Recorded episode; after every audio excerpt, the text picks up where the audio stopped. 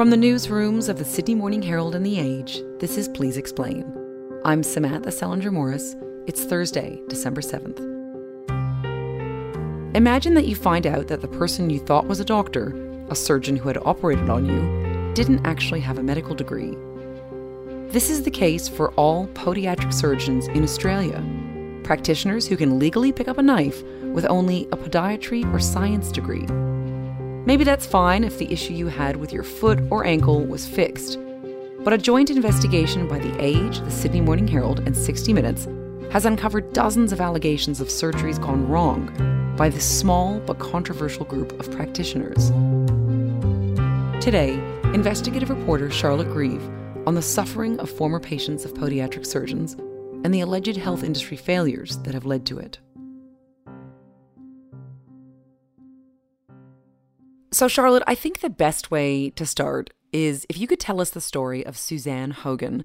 What happened to her? So, Suzanne was dealing with an old sports injury and she really wanted a way to get back to running. She loved going on long runs. And that's how she came to meet a podiatric surgeon called Paul Bors. He recommended a quite invasive surgery.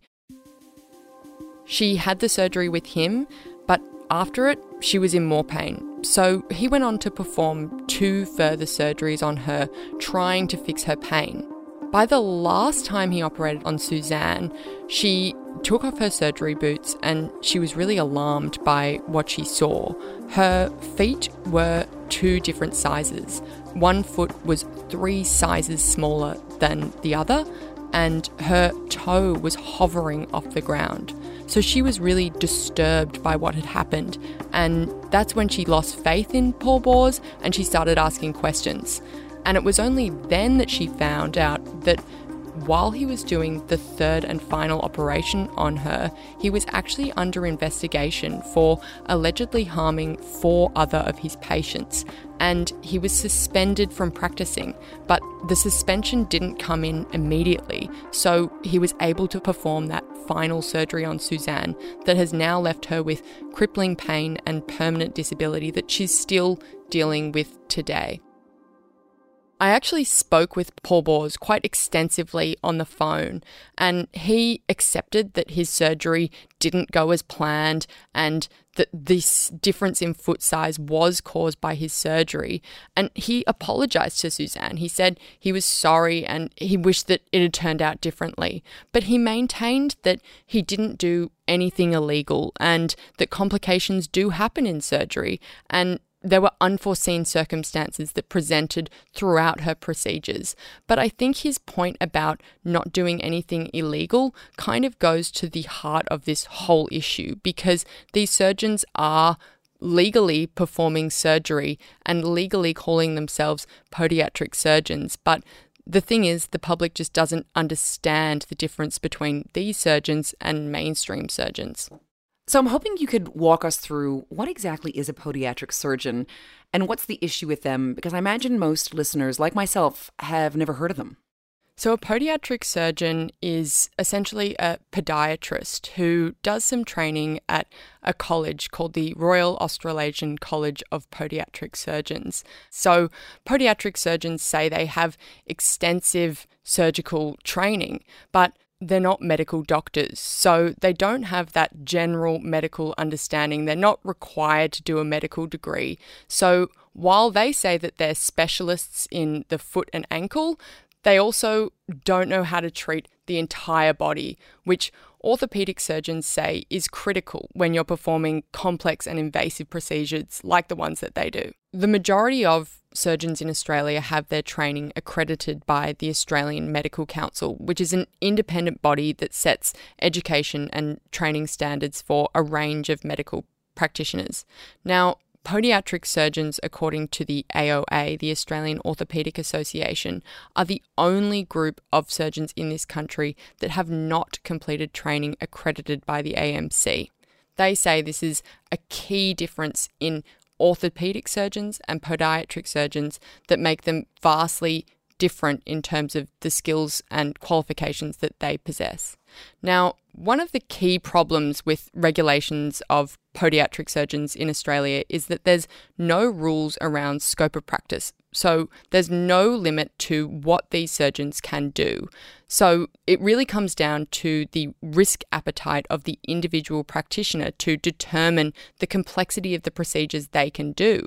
So, to be clear, there's no scope of practice that sort of regulates what podiatric surgeons, what part of the body they can operate on? That's right. It really comes down to the individual to decide what they're comfortable doing. You actually spoke to 29 former patients who experienced all sorts of agony and complications after being operated on by podiatric surgeons. So, can you tell me a bit about their cases? So, over the interviews with patients, there were a range of post surgical complications that were raised. Everything from crippling pain that was worse after the surgery than before to post surgical infections that were not treated properly getting worse and worse. But the key thing that people raised time and time again across almost all of the patients we interviewed was the shock when they discovered that their surgeon was not a medical doctor. Now, this could have come when a patient had said, I'm dealing with pain, I need something stronger, can you please write me a script? And the podiatric surgeon would come back and say, Well, actually, sorry, I can't do that because they didn't have prescribing rights. Some podiatric surgeons can apply for prescribing rights, but there was this real penny drop moment when there were experiences like that when they thought, wait a second, what are the qualifications of a podiatric surgeon if you can't even write scripts? And so tell me a bit about this because you actually spoke to more than 20 orthopedic surgeons who said they often treat patients to correct issues following podiatric surgeon procedures. So why is this happening? Well, they say, the orthopedic surgeons say it comes down to squarely a lack of training. So they say medical degrees are a no brainer for people doing surgeries. Then they also say the quality of training provided by the podiatric surgeons as opposed to mainstream surgeons varies greatly in terms of the rigor, in terms of the experience in the actual operating theatre. So the orthopedic surgeons and the podiatric surgeons, they both say, you know, complications are common in any surgical procedure, particularly when you're dealing with the foot and ankle, which is a very complicated body part.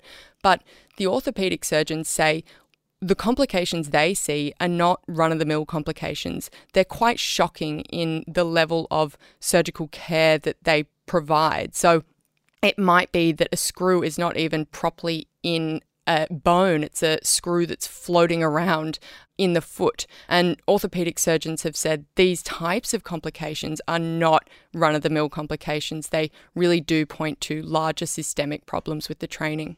One of the conversations we had was with an orthopedic surgeon in Western Australia, Nicole Leakes, and she said that she'd seen patients treated by podiatric surgeons who had required amputations of toes on three occasions. And so, why is it that podiatric surgeons can actually call themselves surgeons and perform surgery if they haven't attended medical school?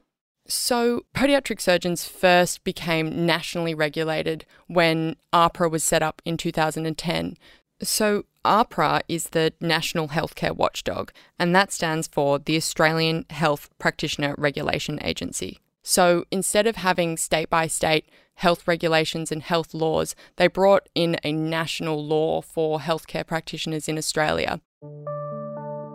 And as it's been told to me, during that process, there were a lot of deals done to get all the professions under the one national law. And so, as part of that, AHPRA agreed to recognise this profession and recognise the college, which really gave it a legitimacy nationally, but also because podiatric surgeons were able to say to their patients, We're not doing anything illegal, we're Commonwealth accredited, we are recognised by the healthcare regulator. So there's nothing wrong here or that nothing can be said that is bad or questionable about our regulations or the quality of training that we have. So a lot of this does stem back to AHPRA and the decisions it made in 2010 and the decisions it's made since then to properly keep an eye on this industry and, and make sure that patients are safe when they're seeing these types of surgeons. We'll be right back.